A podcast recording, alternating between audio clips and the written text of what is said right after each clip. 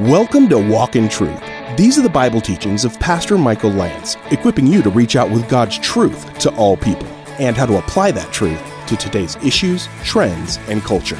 Learn more about the program and our church when you visit walkintruth.com. Now, here's Pastor Michael's teaching in Job 10 called A Cry to My Creator.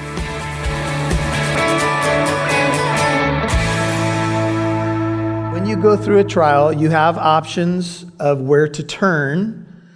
And Job, in his trial, decided to turn to his Creator. Hence, I've named this a cry to my Creator. Now, there are times in life when it seems like when we're going through something and we may have a lot of questions about the whys and what's going on, we do have options. And there are people that go through valleys and they maybe decide that I'm not going to turn to God, I'm going to turn to something else. And, you know, the question when we turn to something else is, where are you going to go, right? But, but sometimes we have question marks that make us angry and we're confused and we just don't know what to do with the information or with the situation that we find ourselves in. Israel found themselves in these kinds of situations on several occasions. And if you think about Israel's plight, the majority of the instances were, was God correcting his people and bringing discipline into their lives. This is Hosea 7. If you found your place there, look at verse 14 as God speaks to his people through the prophet Hosea 7:14 he says these words He says and they do not cry to me from their heart when they wail on their beds for the sake of grain and new wine they assemble themselves they turn away from me. The Israelites were crying out over their situation. They were wailing on their beds, but they were not turning to God. God says through the prophet, verse 15 of Hosea 7 Although I trained and strengthened their arms, yet they devise evil against me. They turn, the Hebrew word is shuv. It's the word we get for repentance, but here they turn, but not upward, not to the Most High, New King James. They're like a deceitful or treacherous or faulty bow. Their princes will fall by the sword because of the insolence of their tongue. This will be their derision in the land of Egypt. Even Egypt, from whom they were delivered centuries before the time of Hosea in the Exodus, even Egypt will say, Why in the world would Israel turn away from their delivering God? And perhaps some of our friends might say, if we backslide into the world? Why did my friend, who became such a solid Christian, who was witnessing to me, go back to Egypt, which is a type of the world? Why? And, and, and there's this picture of mockery. And some of you know this very well because some of you were led to Jesus Christ by a person who is no longer walking with Jesus Christ. Isn't that weird? To think of the person that led me to the Lord, the person that shared the gospel with me, the person that maybe even was investing in discipling me, has now gone back to Egypt, in quotes, gone back to the world. And the Egyptians look at that and say, why would they do that? I don't get that. Now, in the book of Ecclesiastes, which is now more towards Job, so it's right after the Psalms, Proverbs, you're going to find Ecclesiastes. I want you to see something that Solomon said and though Job's problems are not a result of Job's sins, Solomon's largely were. Solomon went after many foreign women. He was warned not to, but he did. Anyway, Ecclesiastes chapter 12, he's talking about life disconnected from God, no longer in intimate fellowship with God. And here's what he says, and this goes with our cry to your creator theme. Ecclesiastes 12, Solomon writes, Remember also your Creator, verse 1, Ecclesiastes 12. In the days of your youth, before the evil days come and the years draw near, when you will say, I have no delight in them. Note the word before, Bible students. Before the sun, the light, the moon, and the stars are darkened, and clouds return after the rain. In the day that the watchmen of the house tremble, and mighty men stoop, and grinding ones stand idle because they are few and those who look through windows grow dim. Skip down to verse 6. Remember him before the silver cord is broken and the golden bowl is crushed. The pitcher by the well is shattered and the wheel at the cistern is crushed. Then the dust will return to the earth as it was, and the spirit will return to God who gave it. And then the preacher says, Vanity of vanity, says the preacher, all is vanity. Now, if you turn to the book of Job, which is right before the Psalms, Job is going through his trial. But Job is not like ancient Israel, being disciplined for their sin and imbibing the ways of the nations, though they were warned not to. Job is not like Solomon, who, though he knew better, took many foreign wives, and his heart was turned away from God. God. Job is a faithful, righteous man, a man that God is bragging about in the heavens to Satan. And yet, Job has found himself in this terrible trial. And in that trial, what, one thing I want you to note is Job does not turn away from God, he turns toward God in the trial. Even though Job could make the argument, I don't think I've done anything wrong, anything worthy of this. I don't think I have sinned to the point where I need to be disciplined by God. I've been trying to live a righteous life. Job's whole world, though, his whole worldview has been shattered. It's been turned upside down because he was doing the right thing and he got the wrong result. If, if anyone, if you think of the three categories, think of ancient Israel sinning against God, going into idolatry. Think of Solomon, who got himself, you know, caught up with many foreign wives, turned his heart away from God. And then think of Job. Job did nothing wrong. Maybe he's the guy that we would expect to turn away from God in his trial. And maybe you've been there before. Maybe you've gone through a trial and you turned away from God for a season or for years. Well, Job has reason to say, I don't get it, and because I don't get it, maybe I'm not going to follow you anymore. But Job has turned into his creator, but he's turned into God or up to God with lots of questions and even lots of conclusions. And those conclusions that he makes often will miss the mark and sometimes rather widely. So we have to be careful when we're going through something and we don't see all the angles, we don't have the full story that just because we come to conclusions, or even if we think our comforters, in quotes, are wrong, we still have to be careful that we don't think we have all the answers. Job is going to miss the mark on several of his conclusions, but I will say this we got to give Job a lot of credit that he has turned into God and he has turned toward God for his answers, even in his agony, even when he believes that God is the one that is crushing him. Even when he might have concluded that either God is an incompetent judge from one author, or a malicious tyrant, or a disloyal friend, some of the imagery that we have in the text tonight, still he turns to God with his questions. And can I say to you that tonight, wherever you are on the spectrum, at least turn into God with your questions. Job is a believer, Job is a worshiper. He is not turned away from being a creationist. He cries out to his creator for answers. And here's what he says He says, This is Job 10, verse 1. He says, I loathe my own life. Uh, you could render this, My soul loathes my life. Dave, I have a little echo up here. If you can turn me down just a little bit. He says, I will give full vent to my complaint.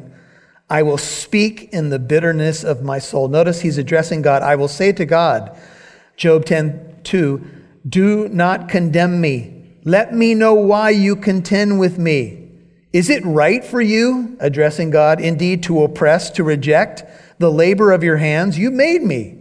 And there's more to come on that. And to look favorably on the schemes of the wicked. Job opens chapter 10 with his lament. He says, I loathe my life. My soul loathes my life. There are some people who get to the point in their life where their life has become so terrible that they loathe even themselves. They, they can't even look in the mirror anymore. They feel a sense of disgrace. This is the idea of one who keeps their head down. They, they don't even want to look up. And if you've seen some people that maybe they're on, they've been on the streets for a while, they've been through a very difficult uh, time frame, they don't even want to make eye contact. They don't even want to look up. Job was such an esteemed man, the greatest man in his generation uh, in the East. And now it's like he doesn't even want to look up anymore. He doesn't even want to look in the mirror or look anybody in the eye. And he says, Here's what I'm going to do I'm going to give full vent to my complaint. Now, when we're going through something, it's not a bad idea to vent. Anybody ever vented before and you feel better? It's nice to have a person you can vent to, a person that feels safe. I looked up vent in the dictionary just to see what venting actually is, and it means to let out.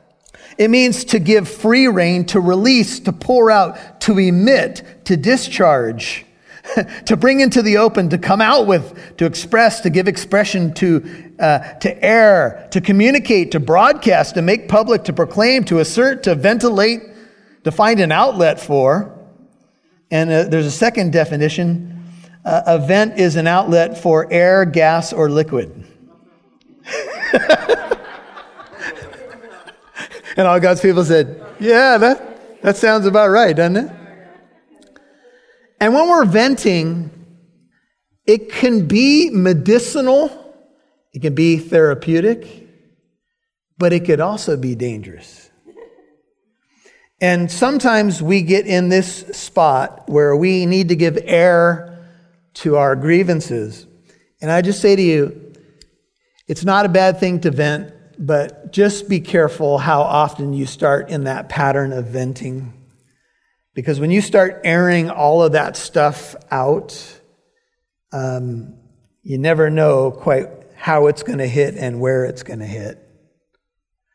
And Job is saying, he says, basically, I hate my life. And in light of what I'm going through, I am not holding back. I'm going to give verse 1 full vent to my complaint. I'm not holding back because I think I'm in the right, and I will speak in the bitterness of my soul. I'm a bitter man. I loathe my life, and I'm going to I'm going to give my vent to God. And I suppose since God does know what we're thinking and venting under our breath anyway, I guess when we're struggling, the book of Job has taught us that we can go to God with our struggles. You'll hear more from Pastor Michael in a moment. Producer Rob Newton here, and on behalf of Pastor Michael and the Walk in Truth team, thank you so much to our financial and prayer partners. Whether you have given a one time donation or you have become a monthly partner, you have contributed to our mission to reach out with God's truth to all people and helping listeners like you apply that truth to today's issues, trends, and culture. You've heard that before, right? Well, we mean it. Thanks to our financial partners, we have added three new radio stations this year. Our prayer is to bless our new listeners the way we have hopefully been a blessing to you. If you're a longtime listener, would you please consider becoming a $5 a month partner? That may not seem like much, but every little bit makes it possible for us to continue our broadcasts, podcasts, and free apologetic events. Please become a partner giving at least $5 a month. Visit walkintruth.com to donate or call 844 48 Truth. That's walkintruth.com or call 844 48 Truth. We'd love to see who's listening, so please connect with us on Facebook, Twitter, or Instagram. Just do a search for Walk in Truth Show. Now, back to Pastor Michael Lance right here on Walk in Truth. I guess when we're struggling, the book of Job has taught us that we can go to God with our struggles. But even then, I think we would want to be careful that we're not irreverent. But Job has much on his heart, much to ask questions about. And what he says in verse 2, he says, Don't condemn me. Let me know why you contend with me. He says, I don't understand why the verdict has gone against me. If you're taking notes, question one from Job in his cry to his creator is, Why do you contend with me? Or why do you contend against me? Why are you against me? Now, this is why I tell you that when you read the book of Job or Ecclesiastes or these, some of these books that are, that are telling you what the author or the person, the subject is saying accurately, but their theology is not exactly accurate. Here's where you need to be careful. And Job is saying, God, why are you against me? And the answer from the heavens is, I'm not. I'm actually for you, Job. I've been bragging on you. But Job is not privy to the conversation in heaven that we've been privy to. We know the dialogue between Satan and God. We know that Satan has set his sights on Job and God has allowed it. But it is because Job is righteous. But Job thinks that God is the one doing it, and it's actually Satan. Look at verse 3 when Job says, Is it right for you to oppress, to reject the labor of your hands? And we'll talk about that more that God made him. And to look favorably, would you notice, on the schemes of the wicked? Isn't that interesting language? Because we're told in Ephesians 6 11 that we are to put on the full armor of God that you may be able to stand firm against the schemes of the devil. Do you know the devil has schemes? Ephesians 6:11. That's why you need to put on the armor of God.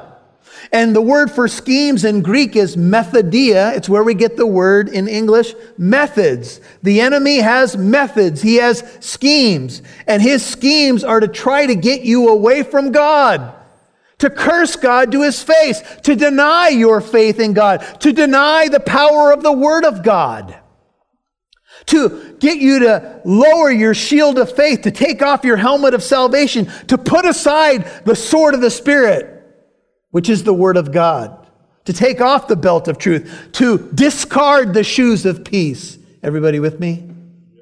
This is what the enemy's trying to do.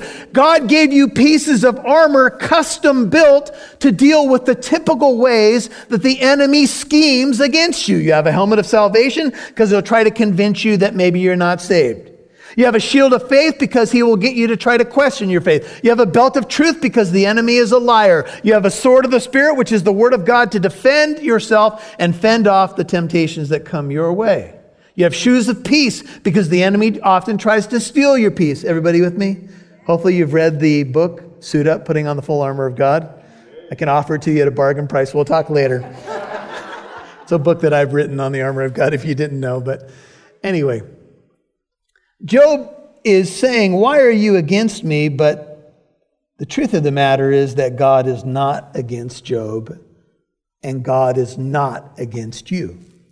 You say, How can you really know, Pastor Michael? Just turn to Romans 8 and let me show you. Romans chapter 8, a beautiful passage. I think most of you know it. Let me just take you to it to remind you that God is not against you. In fact, he is for you. Romans chapter 8, look at verse 31. Let's just um, bask in the beauty of these promises. What then shall we say to these things? Romans 8:31. If God is for us, who is against us? Now, how do we know that God is for us? Paul's going to answer the fact that God is for us in the cross or in the gospel of Jesus Christ. He who did not spare, Romans 8:32, his own son, but delivered him up for us all, how will he not also with him freely give us how many? All things. Who will bring a charge against God's elect? God is the one who justifies. Who is the one who condemns? 34. Christ Jesus is he who died. Here's the gospel. Yes, rather, who was raised, who is at the right hand of God. He has a current ministry to us, the ministry of intercession who also intercedes for us. He is for us. He died for us. He lives for us. He intercedes for us. Who shall separate us from the love of Christ? 35. Shall, here's some problems. Shall tribulation? Answer is it won't. Distress, persecution, famine, nakedness. You could put Job's name there. Peril, sword, just as it is written, For thy sake we are being put to death all day long. We are considered as sheep to be slaughtered. But in all these things we what? We overwhelmingly conquer through him who loved us. And then Paul says, I am convinced, and he's writing to Roman Christians, probably experiencing at least early persecution in the Roman uh, uh, period. For I am convinced that neither death, nor life, nor angels, including Satan, nor principalities, nor things present, nor things to come, nor powers, nor height, nor depth, and just in case you missed it, nor any other created thing shall be able to separate us from what? The love of God, which is in Christ Jesus our Lord. Now, I've been, I've told you as we go back to the book of Job that we've entitled our time in Job, The Problem of Evil and the Power of the Gospel, because the problem of evil is always solved or answered in the power of the gospel. That's what Paul just did in Romans chapter 8. But what if you're Job? What if you're still dealing with boils from the top of your head to the sole of your feet? What if you've had poor comforters that traveled only to tell you that you must have sinned against God, and certainly your children sinned against God? That's why the house fell in on them. That's why you're in the situation you're in. That's why you're sick.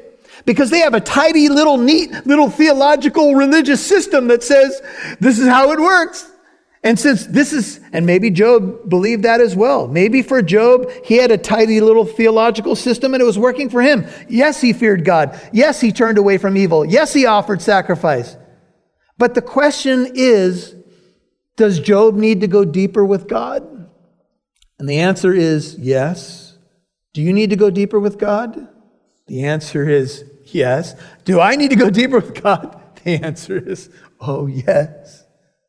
And God uses things like this. I don't understand all the angles of it, but Job feels like God has become his enemy. And he might say to his friends, How could I conclude anything else? And then he continues to speak to God. A cry to my creator. He says, Have you, Job 10 4, have you eyes of flesh? Do you see as a man sees? Are your days as the days of a mortal? or your years, talking to God as man's years, that you should seek for my guilt and search after my sin according to your knowledge. I am indeed not guilty, because I know you know everything.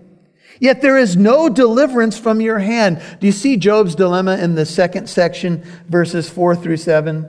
He says, I've heard the poor comforters say to me, they continue to examine my life. You must have done this, right, Job? Wrong. You must have done this, right? Your kids must have. No. No, no, no. And I'm not going to say yes just to please you in your little system that you've come up with. No. They keep searching and scrutinizing my path to see what I've done wrong. Is this what you do, God? Do you scrutinize my path just to look for the little faults that I have? I hope not. Because I got a bunch of them. And do you know that the Lord doesn't take into account my sin? Because in Jesus Christ, I've been reconciled. I have the righteousness of Christ. He's no longer counting my sins against me. Love covers a, oh, praise the Lord, a multitude of sins. If you, O oh Lord, kept a record of my sin, O oh Lord, who could stand? You see, Job He's saying, Are you like these guys, these so called counselors who come over and are nitpicking every aspect of my life? And the answer to Job's question is no, God is not like that. You've been listening to A Cry to My Creator, Part 1 on Walk in Truth. Pastor Michael's teaching in Job chapter 10. Remember, if you missed any part of today's program, you can listen to Walk in Truth on the Living Truth app or wherever you get your podcasts. And please follow Walk in Truth on social media. Walk in Truth is on Facebook, Instagram, and Twitter. Follow us at Walk in Truth Show.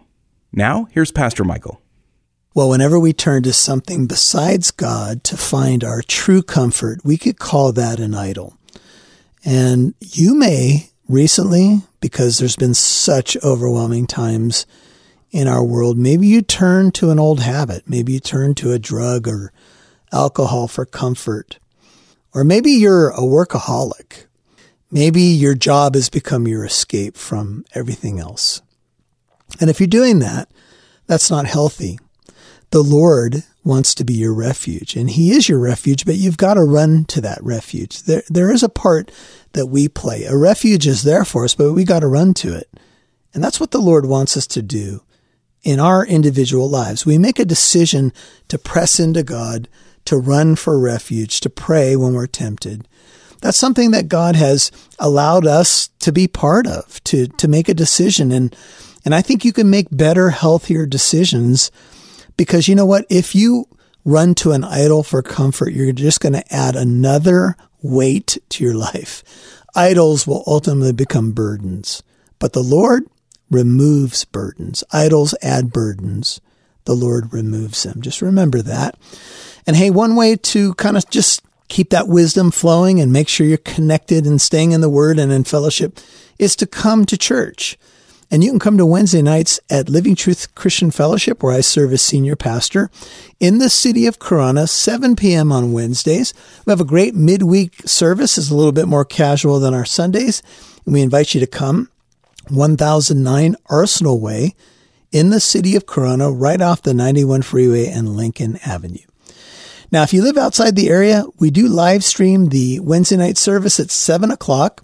It's on our YouTube channel. You can connect to that channel when you go to walkintruth.com. That's walkintruth.com. Well, so glad you're listening to the book of Job here on Walk in Truth. This is Pastor Michael. Thanks for praying for us. Thanks for partnering with us. We love you, and we'll see you, Lord willing, here, right here tomorrow. Just so you know, we've skipped over some of Pastor Michael's teachings in the book of Job, but you can listen or watch those teachings when you download our free Living Truth app. It's the one with the red logo with the pillars. And join us tomorrow for part two of Pastor Michael's teaching in Job chapter 10 called A Cry to My Creator. Hey, I'm Mike Massaro. Thanks for listening to Walk in Truth, where it's our goal to equip you to reach out with God's truth to all people.